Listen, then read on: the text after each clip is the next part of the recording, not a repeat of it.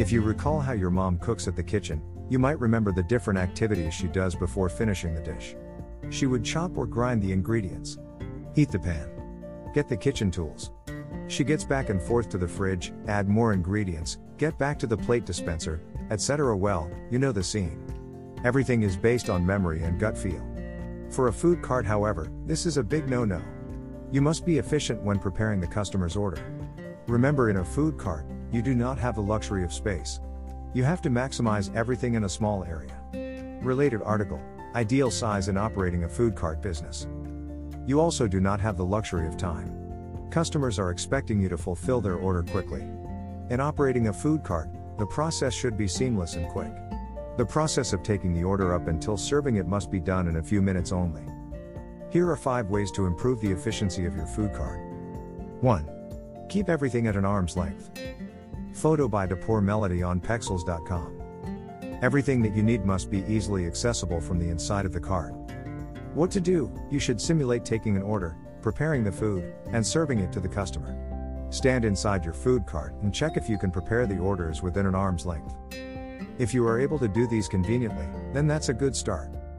2. Easy open containers. Photo by Monocore from Pexels. Your service crew might get frustrated if they are having a hard time using sealed containers. Hard to open containers might add only a few seconds per order.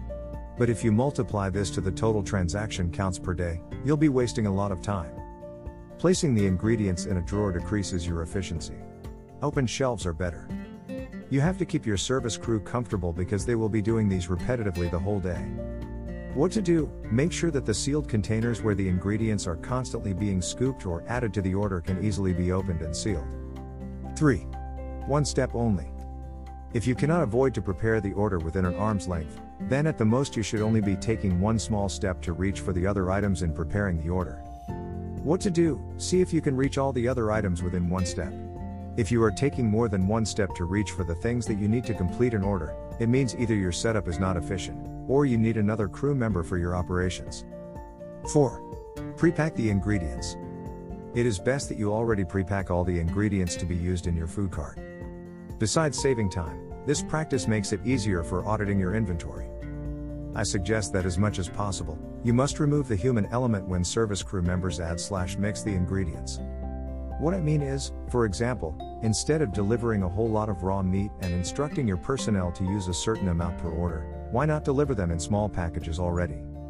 This way, all they have to do is just open the seal and cook it immediately. What to do? Check your stocks if you can easily forecast how much you can produce based on the number of the pre-packed ingredients. 5. One Direction. No, I am not talking about the boy band. Although it would be nice if this last tip caught your attention. Anyway, pardon the illustration above.